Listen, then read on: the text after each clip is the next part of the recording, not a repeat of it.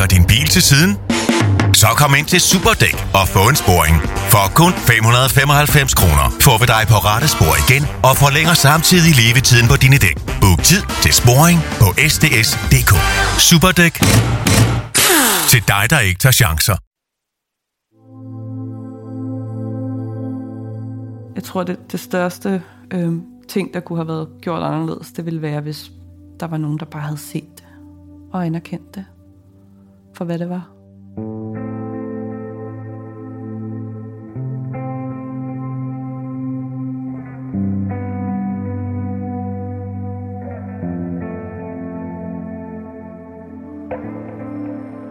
De fleste af os drømmer om den store kærlighed. At finde en, som forstår os, som holder af os og som inspirerer os. Men hvad gør man, hvis den, man finder, allerede er taget af en anden? Mange kvinder har prøvet at være skyggekvinde eller den anden kvinde. Nogle gange kan sådan en parallel relation blive meget tæt, langvarig og vigtig for parterne. Relationen kan rumme så dyb en kærlighed, at det er svært at frigøre sig. Andre gange består der et pragmatisk arrangement mellem parterne uden større forventninger. Mit navn er Anne-Sophie Allerup, og i denne podcast vil jeg undersøge begrebet skyggekvinde. For hvem er hun? Hvad er det for relationer, som eksisterer i skyggen af de officielle parforhold, men badet i lyset af den utro mands eller kvindes hemmelige hengivenhed, opmærksomhed og begær? Og hvorfor træder man overhovedet ind i rollen som skyggekvinde? Hvad indebærer det? Og hvilke konsekvenser har de her relationer for de involverede? Jeg vil i serien tale med forskellige skyggekvinder og eksperter for at forstå, hvordan de her forhold udfoldes og hvordan de reflekteres i kulturen, i vores psykologi og i vores adfærd som mennesker. Det er på tide, at skyggekvindernes egne historier kommer frem i lyset. Det er det, jeg gerne vil med denne podcast, og det er det, du skal høre et eksempel på om lidt.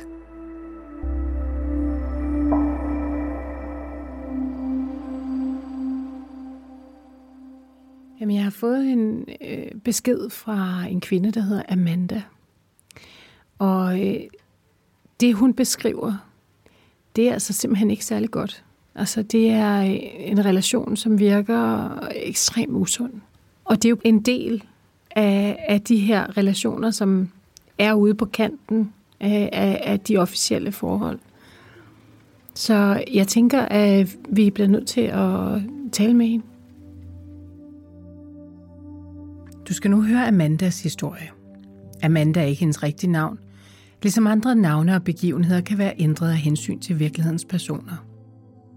Du skal vide, at denne historie indeholder beskrivelser af vold af både fysisk og psykisk karakter. Så hvis det udløser ekstraordinære negative reaktioner hos dig, så vær forsigtig med at lytte videre. Amandas historie begynder, da hun møder en høj mand på et dating site, og der opstår meget hurtigt en intens kemi imellem dem – Jamen, han passede lige ind i, øh, hvad jeg forestiller mig, øh, intelligent, velformuleret, øh, litterær, belæst, og sådan meget øh, lige til. Var han pæn, synes du? Jeg ved ikke, om jeg synes, han var pæn, men jeg synes, han var tiltrækkende. Det, det er egentlig meget mærkeligt. Sådan, hvis jeg skulle sige det helt objektivt, vil jeg sige, hvis jeg skulle kigge på hans ansigt, så ville jeg ikke sige, at han var særlig pæn. Øh, men der var noget sådan i måden, han bar sig selv på, som virkede tiltrækkende. Hvordan mødtes I første gang? Kan du huske jeres første møde? Han havde sin kat med hjem til mig på besøg. Det er en hæftig date at komme med sin kat. Ja, men på en eller anden måde, så i den øh, udveksling, der, øh, der havde været, så var det ligesom allerede nået et eller andet intensitetsniveau, selvom jeg aldrig havde mødt hinanden. Og det er jo totalt vanvittigt, og det vil, det vil jeg, jeg aldrig nogensinde våge mig ud i i dag. Øh, han er meget på. Ja. Var I, var I fysisk øh, sammen, eller sad I og konverserede over den kat der? Det var vi, og det var vi også i løbet af, jeg tror det er en rekord faktisk, det var måske inden for en time eller to første gang. Så det gik meget hurtigt. Efter at manden og Amanda mødes første gang, udvikler de et forhold, hvor de ses on and off i løbet af de næste par år. Men det bliver aldrig til et reelt forhold, da manden ofte ser andre kvinder. Det rigtige tidspunkt for de to opstår aldrig, indtil Amanda kommer i knibe efter et brud med en anden mand. Jeg er i starten af 20'erne, og jeg har meget, en meget, alt for stor ja-hat på i forhold til alt, hvad jeg lige, der lige falder mig ind. Det skal jeg bare gøre, og det skal jeg bare prøve. Jeg skal prøve alting. Øh, så jeg mødte en, og vi blev gift, og vi blev også skilt ret hurtigt. Og det er i det brud, at dig og den her høje mand med kattens øh, forhold ændrer sig til, at han bliver mere opsøgende på dig. Er det korrekt forstået? Ja, han begyndte, øh, altså han begyndte bare ligesom at dukke op og hjælpe mig med ting. Og hjælpe mig med at flytte og, og være der. Og så lige pludselig midt i, øh, midt i den her sorg over det her brud, som der trods alt var, så blev jeg bare helt vildt forelsket i ham. Og den havde jeg ikke set komme. Men fordi jeg havde ung, dum, så, så virkede det som det, der skulle ske. Det gik så meget hurtigt fra, fra 0 til 100, hvor at det var, altså det var, det var meget intenst, og det var meget med hoteller og blomster og store armbevægelser. Øh, og det havde jeg ikke lige, det havde jeg ikke lige prøvet før. Og, og det var også meget nyt for mig, det der med, at han havde øh, styr på sin økonomi, øh, og, og kunne gøre alt muligt. Og hvor jeg egentlig bare kunne læne mig tilbage og sige, okay, så, så gør vi det. Hvor jeg før havde skulle stå med min eksmand, som var studerende, og skænden som jeg måtte købe lakrids, fordi han ikke kunne lide lakrids, og var det ikke lidt egoistisk af mig. og så kunne være i den rolle, hvor man bare, ja, du så fører. Men hvordan er jeres samvær? Altså, hvordan er det at være sammen med ham? Uden, altså inde i det hotel, eller omkring alle de ting, han gør? Jamen, vi havde det sjovt. Øh, det var mest baseret på sex. Altså, jeg ved ikke, om jeg vil sige mest, men, men meget. Og, og sådan øh, hedonisme, øh, sjov ballade. Også mod verden type situation. Nu er Amanda altså forelsket, og da manden hjælper hende i en svær situation, indleder de et forhold, hvor der ikke bliver sparet på noget. Men det var ikke længe før forelskelsens umiddelbare ros fortoner sig, for langsomt begynder det at gå op for Amanda, at der er en anden side af manden, som hun ikke har opdaget tidligere. Der begynder at komme grus i maskineriet. Øhm, øh, han begynder at trække sig, og og, og begynder i virkeligheden at, at veksle mellem at være overstrømmende og være sådan lidt led. Øhm, jeg har for eksempel aldrig været motiveret af penge, øh, men så lige pludselig begyndte han at skifte mellem, at skifte mellem at, at snakke om, at han bare skulle forkæle mig og bade mig i penge, og, og så den anden dag, hvor han var i dårligt humør, så var det, du er bare ude efter mine penge. Øh, og, og det var sådan lidt mærkeligt, fordi jeg følte lidt, det var sådan en ting, der foregik ved siden af mig, fordi jeg var ikke rigtig... Altså, det var ikke på noget tidspunkt det, der havde været øh, interessant for mig. Heller ikke selv sødt sagt. Nej, men det var sådan begyndelsen på, på hvor det begyndte at, at blive sådan lidt mærkeligt, og jeg begyndte at have det lidt mærkeligt med det, og han begyndte at trække sig, og hvis jeg så sagde, at øh, jeg savnede ham, og hvornår skulle vi se, så kunne han blive meget vred, øh, og reagere med, at det var også bare fordi, jeg ikke havde et liv selv, at jeg ikke havde forståelse for, at folk arbejdede. Og havde du nogen mistanke om, at han måske havde andre end dig? Nej, ikke på det her tidspunkt. Det føltes, øh, det føltes meget ægte, når det, når det var der, eller når han var der, og nærværet manglede ikke noget, når det var der. Det var bare det der med, at det begyndte at blive taget helt væk, øh, og så begyndte der at komme de der kolde udmeldinger, som forvirrede mig vildt meget. Da jeg så kommer hjem, og vi har mest været hos mig, øh, da jeg kommer hjem i hans lejlighed, så kan jeg jo se, at ekskonens ting er der. Øh, der hænger bryllupsbilleder på, på væggen inde på en soveværelse. Det er så, hvad det er. Men der fik han sagt, at jamen, øh, hun havde ikke noget sted at bo, efter vi gik fra hinanden, så hun leger et værelse. Ja. Og det passede egentlig også meget godt med, at der var et Øh, ekstra værelse med en seng og, og nogle af hendes ting. Men så, så begyndte det også at være noget med, pludselig han havde øh, hvilesesring på. Jeg vidste jo godt, at han, at han havde været gift, eller Han var gift, men de var separeret, og de var ikke længere sammen. Det var det, der var den officielle historie i hvert fald. Men så begyndte den der hvilesesringer at dukke op og komme på, og så var det noget med, at de skulle mødes til kaffe, og hun ville blive rasende, hvis han ikke havde den på, så det var bare for at glat ud, fordi hun var også ret sindssyg, og hun var nok også farlig, og, og jeg skulle virkelig bare passe på, fordi ja, hun var helt tosset i hovedet. Nu står Amanda altså i en meget svær situation. Det viser sig, at hun ikke kan stole på den mand, som hun er dybt forelsket i. Hun begynder at ane, at han har bygget et net af løgne op og er i gang med at spille hende ud imod den kone, som måske, måske ikke, er en del af hans liv. Når Manda taler om det i dag, er det selvfølgelig præget af bagklogskabens klare lys. Men det var meget svært at håndtere for hende, da det hele stod på. Hun fortæller om det sådan her.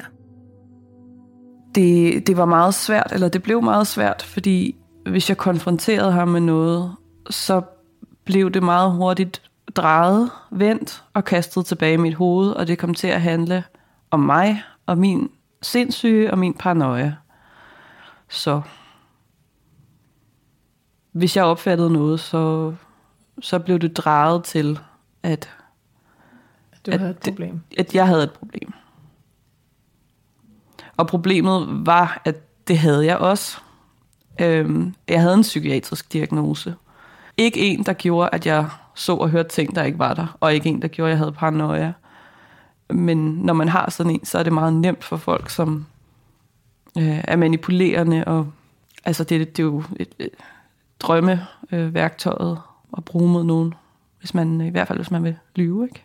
Han var meget skiftende, øh, også sådan kontekstafhængigt. Han var meget øh, tilbagetrukken og, og lavede sin, sin egen ting, og når han så var når der var brug for det, så kunne han, det var ligesom at tænde for en lyskontakt, være, være meget charmerende og veltalende. Han var også meget øhm, begyndt det at gå op for mig. Arrogant over for alle, der ikke delte hans holdninger. Øh, jeg kan huske for eksempel, vi kom til at diskutere noget politisk på et tidspunkt, hvor han bare håndligt sagde til mig, at hvis jeg ikke vidste alt om skattetekniske forhold, så kunne jeg jo ikke have en holdning. Altså, hvor var det lidt, at jeg skulle prøve at have en holdning, når jeg ikke vidste alt om, hvordan skat fungerede. Fordi det havde han jo styr på, hvordan butikken den skulle køre. Så, så det holdt jeg op med at have. Men var han kærlig nogle gange? For det lyder også sådan lidt ukærligt. Ja, men det var han også. Ellers havde det jo også været, været let at, at afvise øh, hele pakken, kan man sige. Men men han kunne være rigtig sød og omsorgsfuld og betænksom.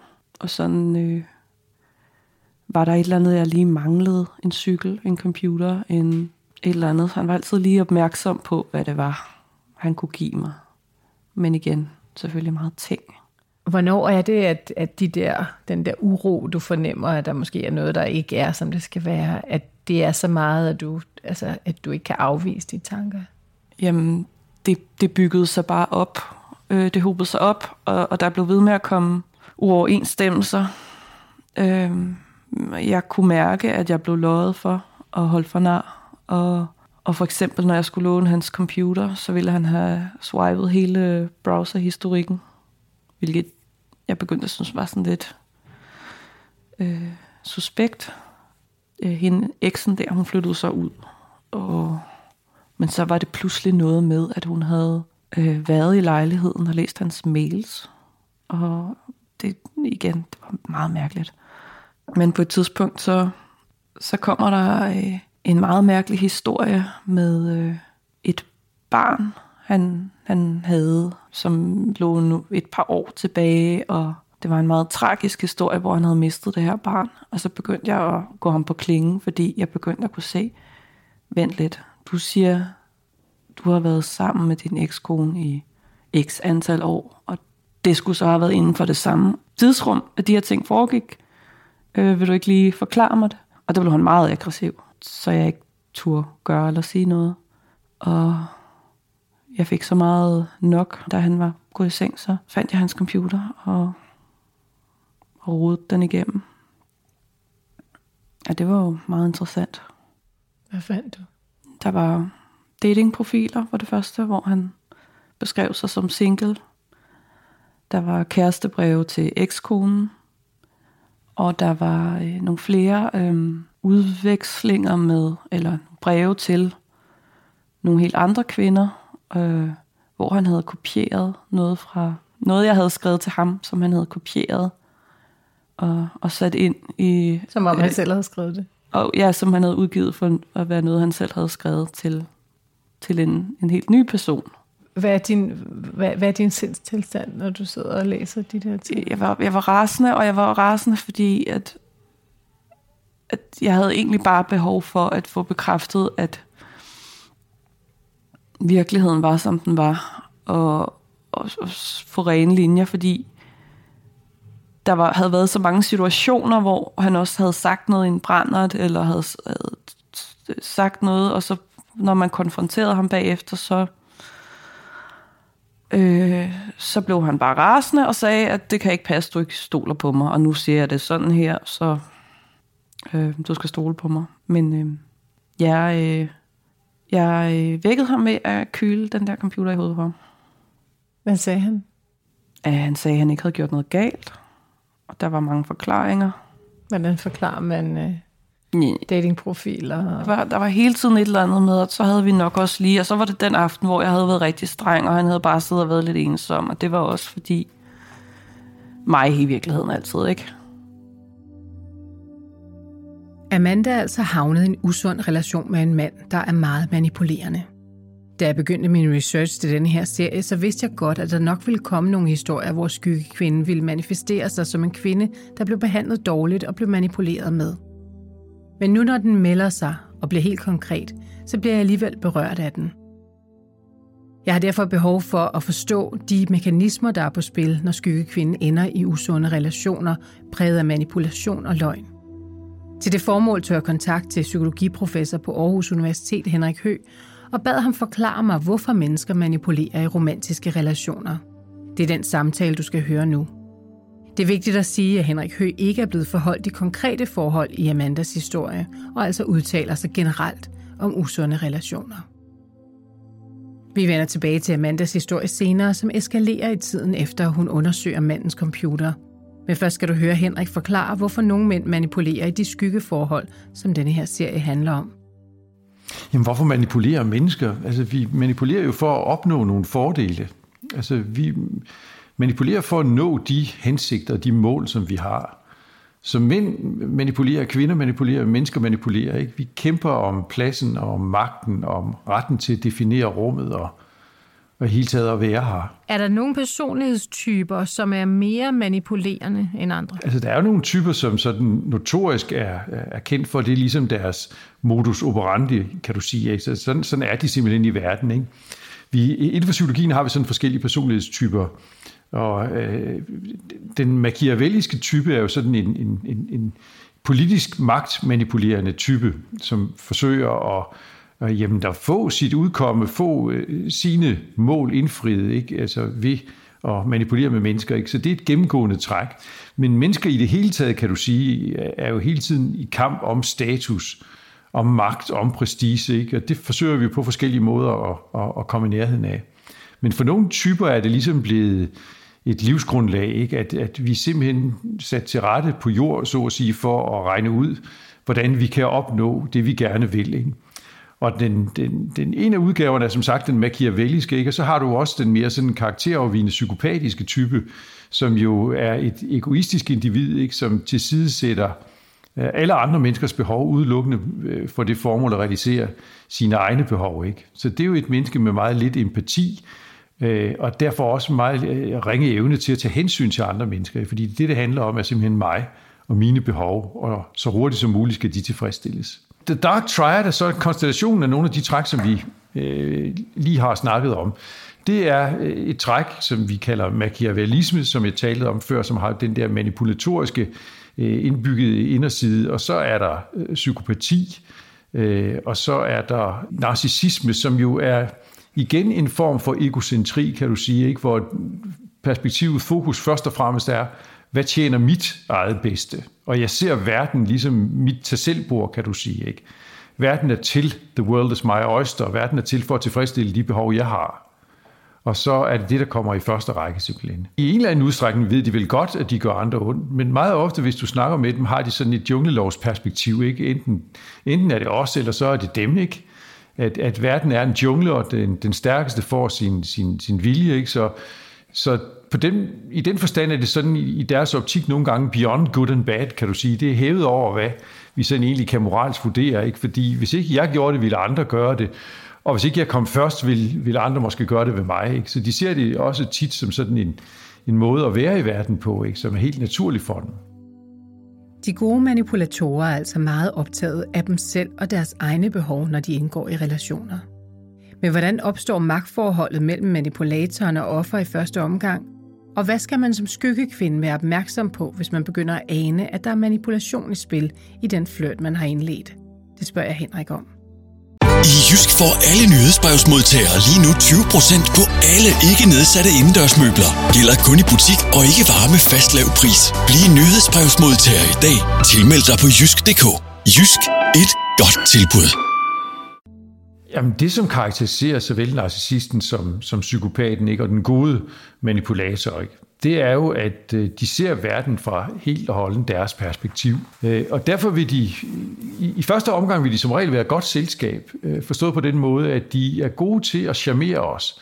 De er gode til at trække os ind. De giver os en masse umiddelbar opmærksomhed. Det vi så ikke er helt bevidste om, det er, at den opmærksomhed altid har en, en skjult dagsorden. Ikke? Den tjener et bestemt formål, at nu skal den her person vindes, for når først personen er vundet, er personen så meget desto nemmere at manipulere med. Så i første omgang er de forførende, charmerende, øh, godt selskab, ikke? Øh, øh, og de giver os den opmærksomhed og det lys, og de er fulde af gode idéer og gode indfald. Ikke? Og en af de øh, største risikomomenter, som man skal være opmærksom på, det er, når, når, når fremmede mennesker, relativt ukendte mennesker, alt for hurtigt vil os det for godt. Alt for hurtigt har alt for store planer, stiller os alt for store mål i udsigt, så er det nok for godt til at være sandt. Ikke? Fordi sådan er verden trods alt ikke øh, øh bygget. Ikke? Men det er de her mennesker i sandhed gode til. Og, og tænde nogle øh, idéer i øjnene på os og i sindet på os, ikke? som de ligesom vil være behjælpelige med at realisere. Ikke? Og i løbet af 0,5, så er vi altså bedste venner og tæt på hinanden osv. Det er den forførende fase, og det er de ekstremt gode til. Og så er vi jo hoppet på krogen på en eller anden måde. Det, der så sker, det er jo, at de ligesom øger deres magt i forhold til os. Og det gør de netop ofte manipulatorisk. Og hvis man stiller spørgsmålstegn ved, hvorfor de handler, så har de altid en god forklaring på det. Og de vil også meget tit øh, dreje ens egen selvoplevelse og forståelse i tvivl. Ikke? Sådan at man kommer rent faktisk også i tvivl om, ikke, om ikke det er en selv, der er noget galt med, når man er så mistænksom øh, øh, og, og mistror dem det ene og det andet, der er ikke, fordi der, er, der var jo en god forklaring på det, og hvorfor skulle man absolut tro det værste om mennesker? Handler det ikke mere om mig, end om dem og så videre? Så de er gode til også at vende ligesom perspektivet, sådan at det bliver mine svagheder, mine mangler, øh, mine blinde pletter, som kommer i fokus, ikke? frem for deres. Gaslighting er sådan et fænomen, som vi kender fra en, en gammel amerikansk film, ikke? Og, og den har jo bestemt mange af de her momenter ind over sig. Altså gaslighting øh, er et eksempel på, at man forsøger ligesom at, øh, at gøre den anden sindssyg, kan du sige. Altså, man, man drager den andens oplevelse af verden så meget i tvivl, og gradvist drager den så meget i tvivl, at øh, man til sidst ligesom kommer til at, at indikere over for den anden, at, at du har jo et fuldstændig øh, vanvittigt verdensbillede på en eller anden måde. Ikke? Og i den der film der, der får karakteren langsomt den kvinde, som han har nogle øh, øh, planer for med, altså til at tro, at hun er gal. Ikke? Hun hører lyde, hun ser syner, og det bliver mere og mere evident for, øh, for hende selv, at der må være et eller andet galt, også med hende der. Ikke? Og det er fordi, han manipulatorisk langsomt har fået hende til at misopfatte en hel række signaler, ikke? og i hele taget stille spørgsmål ved sin egen øh, sunde fornuft, ikke? Og, øh, og, og tilstedeværende i det hele taget. Hvad er det for nogle alarmklokker, som, øh, som skal ringe ind i hovedet på en? Hvad er det for nogle hændelser, begivenheder, træk, udsagn, man skal være opmærksom på? Jamen, alarmklokken er først og fremmest, hvis folk vil en for meget, for hurtigt, så er der som regel et eller andet galt. Hvis folk alt for venligt kommer ind i møde og har alt for tidligt store planer for med ens liv, ikke? og tilsyneladende lover og øh, tilfredsstille de drømme, man har, som de også er vældig gode til at fange og fornemme osv., jamen hvis det går for stærkt, ikke, så er der som regel et eller andet galt. Det skal man være opmærksom på. Så skal man også være opmærksom på, om den person skifter karakter undervejs. Øh, skifter fra det der venlige væsen ikke, til et stadig mere dominerende væsen. Et væsen, ikke, som øh, hele tiden ligesom øh, vil have sin vilje, og hvis ord er lov. Og et væsen, som konstant ligesom begynder at stille spørgsmålstegn ved øh, ens egne opfattelser af tilværelsen osv. Hvis det bliver et gennemgående mønster, at vi har det her personlighedsskift for det første, og at, at, øh, at man sådan ligesom begynder at, at øh, underminere øh, den andens terræn, så er der fare på færre. Det siger sig selv, at det kan være ekstremt smertefuldt at være i sådan en relation, som Henrik beskriver her. Men jeg vil gerne vide, hvordan man bearbejder sådan et traume. Så jeg spørger Henrik, hvad det er for psykologiske konsekvenser, det kan have for skyggekvinden at indgå i sådan en relation. Man bliver snydt og bedraget og taget røven på, ikke? og manipuleret med, ikke? og brugt til et andet menneskes formål. Og langsomt også, at man mister sin, sin selvrespekt og sit selvværd. Ikke? Og også, at man måske i det hele taget mister den basale tillid til verden. Ikke? At ens verdensbillede er blevet draget så meget i tvivl af en anden stærk øh, hjerne, et andet stærkt sind, ikke? at man til sidst bliver usikker på selv de mest fundamentale ting. Ikke? Så i, i dybeste forstand er det en meget ødelæggende proces, som kan ske. Ikke? Og ikke mindst fordi det meget ofte også er i, i udgangspunktet lidt svage individer, som falder for de her ting. Ikke? Altså det, som karakteriserer den gode manipulator, er jo, at han er i stand til i en flok af mennesker og meget hurtigt spotte, hvem kan det betale sig at nærme sig og forføre, ikke? Fordi hvem er de forførbare, så at sige? Hvem er dem, som i forvejen har en eller anden grad af usikkerhed, som jeg kan udnytte og spille på? Først vander jeg dem, først giver jeg dem tro på dem selv, først får de en masse opmærksomhed, og det savner de til det yderste. Ikke? Og så har jeg dem i fælden, ikke? fordi i virkeligheden er det jo ligesom svage mennesker, som for en kort stund får det, som de altid har drømt om at få. Ikke? Problemet er, at han er i stand til i den flok af mennesker at vide, hvem han skal spille på. Ikke? Hvordan bearbejder man at have været udsat for sådan et, et, et menneske? Udover at man selvfølgelig kan, det kan blive så gralt, at man må søge øh, professionel hjælp, ikke? så er det jo vigtigt, at man samler sig op på den måde, at man, man får lært af den her erfaring. Og nogle gange så er det faktisk vigtigt, øh, at man benytter sig af det, som man kunne kalde konstruktiv skam. Altså normalt tænker vi på skam som noget, som vi helst ikke skal have, ikke? og som er meningsløst i en eller anden forstand, men der er jo ikke nogen følelser, som er meningsløse. Der er jo en grund til, at vi mennesker har de følelser, som vi har. Og den konstruktive skam er den, hvor jeg ligesom intens forstår, hvad jeg har været udsat for, ikke? og siger, at sådan her vil jeg aldrig nogensinde lade mig behandle igen. Ikke? At jeg virkelig skammer mig over, hvor langt jeg gik, hvor meget magt jeg lod et andet menneske få, ikke? og lover mig selv inderligt, ikke? at det skal aldrig nogensinde ske igen. Men jeg skal jo bruge skammen til at forstå, hvor alvorligt han har krænket mig. Altså, hvor, hvor dybt såret jeg er. Ikke? Jeg skal bruge skammen til at, at, at mande mig op, eller kvinde mig op til at sige, det her vil jeg aldrig udsættes for igen. Ikke? Altså, det er simpelthen øh, det skammeligste, det dummeste, der nogensinde har overgået mig. Jeg gør det aldrig.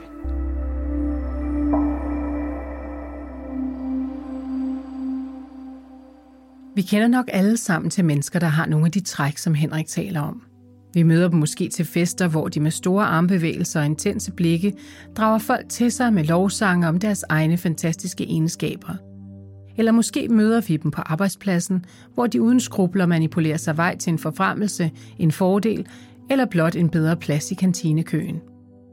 Men lige frem at være udsat for intens manipulation i en relation til en, man er forelsket i, det er nok de færreste, der oplever det, heldigvis. Men det er desværre tilfældet for Amanda, så nu vender vi tilbage til hendes historie.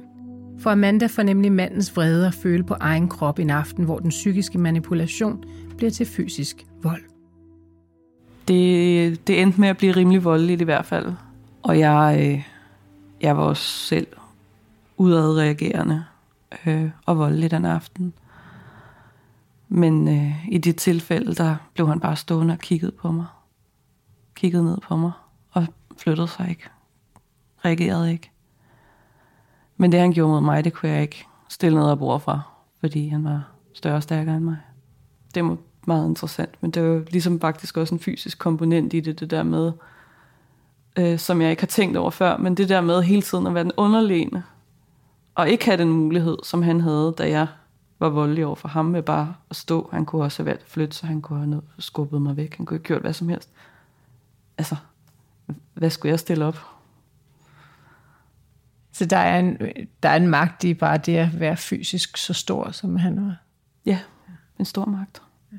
Og den tror jeg, man underkender, fordi vi er jo civiliserede, moderne mennesker, øh, men der er bare noget i det alligevel. Hvordan ender den her? Den ender med, at jeg øh, tager en taxa hjem. Mens øh, jeg sidder i taxaen, så kan jeg sådan hive store klumper af hår ud af min hovedbånd, som er blevet hævet ud. Um, og det var der, hvor det gik op for mig, at ja, det var nok ikke så godt. Men du fortsætter? Ja, en lille smule nu. Hvordan får du det afsluttet? Jeg når, jeg når at flytte ind, og så flytter jeg ud i løbet af et par uger. Lige da jeg flytter ind, hvor at, øh, han havde slået op med mig så mange gange og taget mig tilbage. Det var så sket lige øh, inden, øh, at jeg skulle være ude af min lejlighed, så derfor var jeg nødt til at flytte ind, selvom jeg i virkeligheden havde sådan en ret død følelse indeni. Og jeg kan huske øh, det der med at lægge mig ind i den seng. Jeg var bare bange for, at han ville røre ved mig, fordi øh, det skulle bare ikke ske. Og jeg kan også huske den aller sidste gang, jeg gennemførte det, hvor jeg bare tænkte ikke på andet end at komme væk. Langt væk. Og så sendte han mig faktisk en, en mail efter det fra arbejdet, hvor han skrev, øh, om det kunne passe, at jeg virkede lidt sådan, som om jeg ikke ville mere. Og så sagde jeg, ja, den er god nok. Og så øh, fandt jeg meget hurtigt en lejlighed, og han hjalp mig at kom ud. Og det var så dejligt.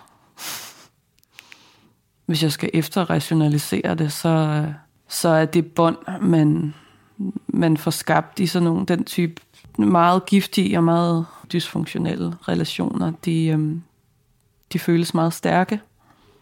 De er meget syge, men de er meget stærke. Altså jeg følte alting meget, meget stærkt. Så det var svært for mig at løsrive mig fra. Men det er jo øh, det, det er skægt at kigge på med nutidige briller, fordi det vil aldrig ske i dag, og det vil aldrig ske for mig nu. Men dengang, jeg vidste ikke, hvad det var. Altså du vidste ikke, hvad, hvad den relation bestod i, eller? Nej, og jeg, øh, jeg forstod ikke, at øh, det, det, jeg troede var en relation, som var, fordi det var mit udgangspunkt, åben og ærlig, og øh, sådan en type relation, hvor man dybest set vil hinanden det bedste. Det var ikke hans udgangspunkt. Men det, det er svært at forstå, at den anden ikke har ens bedste interesse, især når de proklamerer, at det forholder sig sådan. Øh, og så sådan virkelig forstå, at nej, intet, intet af det her var okay. I de andre afsnit i denne her serie har jeg spurgt kvinderne, hvordan de forholder sig til konen på den anden side af forholdet. Men i Amandas situation er det her forhold noget helt særligt, for det viser sig nemlig, at manden bestemt ikke har fortalt sandheden, når han har talt om sin ekskone. Han kodede øh, hendes telefonnummer ind på min telefon, fordi han fik igen, fordi undskyldningen var, at øh, hun, var, hun kunne finde på at dukke op, hun kunne finde på at være farlig, og hvis hun nu skulle kontakte mig, så var det bedst, at jeg ligesom havde kodet hendes nummer ind. Jeg fik en besked fra hende, hvor hun, jeg når at se, han har lovet så meget for mig, øhm, og så river han telefonen ud af min hånd og sletter den. Men jeg, da jeg fik kontakt øh, med hende bagefter, så, så bekræfter hun så, at øh, ja, altså der har, det har slet ikke været, som han har givet udtryk for, at det har været afsluttet mellem dem på det tidspunkt. Hvilken, hvilke følelser havde du øh, over for hende i den situation? Jamen, jeg skulle lige vende mig til, at hun ikke var farlig, for det første. Og det viser sig jo så, at han har jo sagt præcis det samme om mig til hende. Øh, og fået sådan spillet os ud mod hinanden for at undgå, at vi skulle tale sammen og blive allieret. Så da vi stødte på hinanden til et arrangement, der øh, var vi alene ude på toiletterne på et tidspunkt, hvor hun også bare så mig, og så bare løb ud derfra. Men det fandt vi jo så ud af bagefter, når jeg, der er blevet øh, spundet en historie om os begge to, øh, som værende meget farlige. Men, men jeg har det meget mærkeligt med det, fordi øh, jeg synes, det er utroligt sørgeligt. Øh, jamen, at have haft den rolle i nogens liv, uden at vide det. Vi finder jo ud af, at vi har vildt meget til fælles, og vi er begge to øh, sådan lidt den samme type. Øh, ikke sådan af udseende, men hvad vores interesser og vores, øh, hvad vi beskæftiger os med. Hvordan har hun det med at, at, at møde dig og tale med dig? Jeg tror, hun har det rigtig svært ved hele forløbet, øh, og, og hele den relation, og har været igennem det.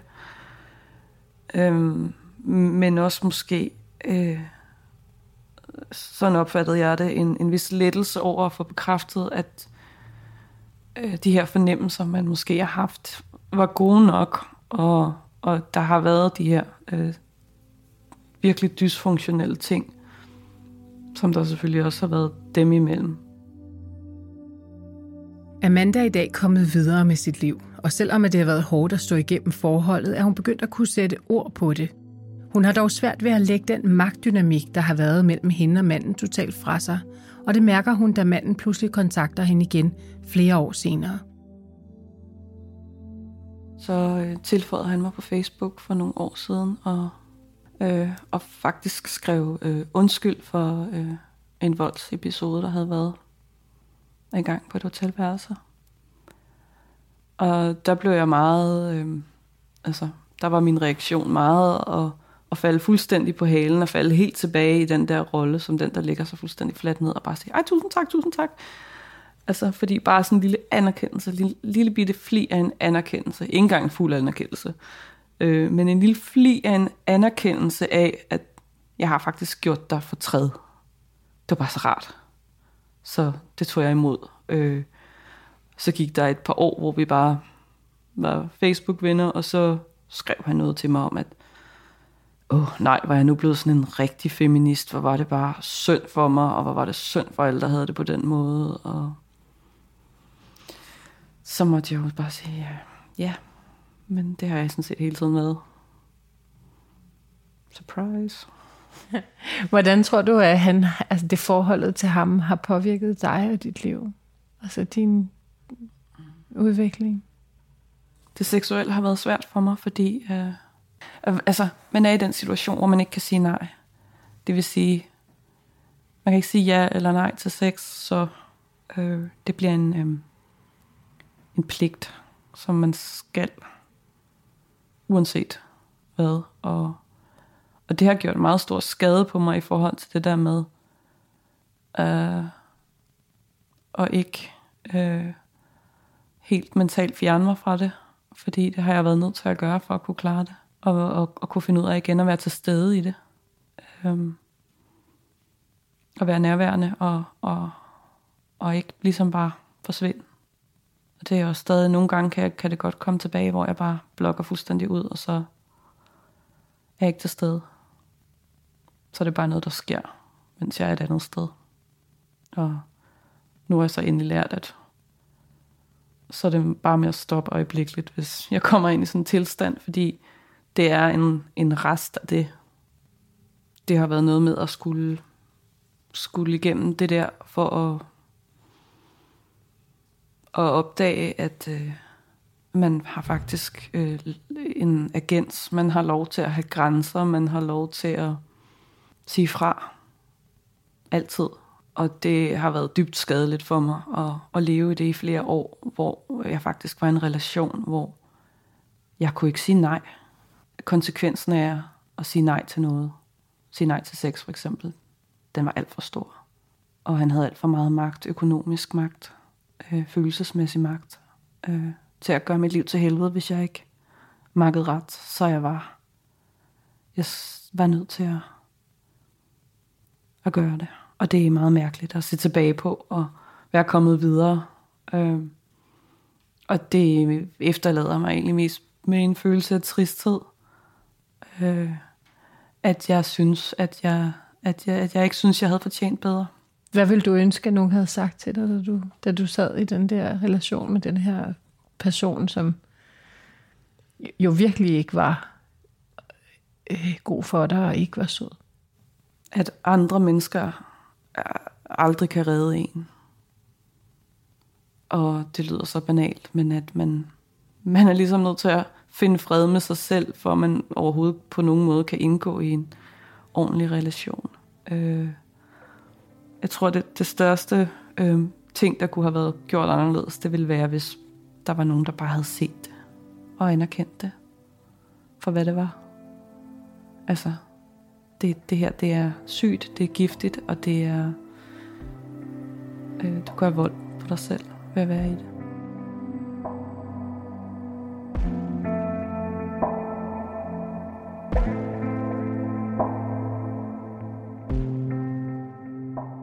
Forlader Amandas historie her. Det er en historie, som viser, at skyggekvinden også kan havne i utroligt usunde relationer, hvis de møder meget manipulerende mænd. Så nogle relationer kan, som i Amandas tilfælde, have ekstremt store psykiske konsekvenser, som det kan tage lang tid at komme sig over. Jeg havde håbet, jeg kunne komme igennem denne her serie uden at fortælle historier om udnyttelse og manipulation – men det er også vigtigt at forholde sig til de dysfunktionelle og underartede relationer, når de bliver så konkrete, som de bliver, når Amanda fortæller. For hvis vi ikke forholder os til det, så tror jeg, at vi bliver mindre empatiske. Det er derfor mit håb, at historien kan inspirere os alle til at være ekstra opmærksom på de venner og bekendtskaber, vi har, som måske er havnet i usunde relationer. For det vigtigste ville have været, hvis der var nogen, der bare havde set og anerkendt det, som Amanda udtrykker det. Vi er nu halvvejs igennem serien om skyggekvinderne, i næste episode skal du møde Josefine, som allerede som 19-årig starter et forhold til en noget ældre kollega. Han var den der teenage-kærlighed, man har, som man tænker, at hvis du forsvinder, så dør jeg.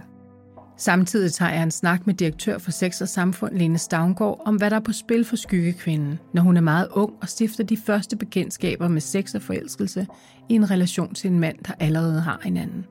Uanset om man er ung elskerinde, eller man er ung, der bryder normerne på andre måder, unge, der har det svært, unge, der har sårbarheder, så bærer de den her skam alene. Og det kan være farligt. Mit navn er Anne-Sophie Hallarp, og du har lyttet til episode 6 af Skyggekvinder. Jeg håber, du vil lytte med næste gang. Kom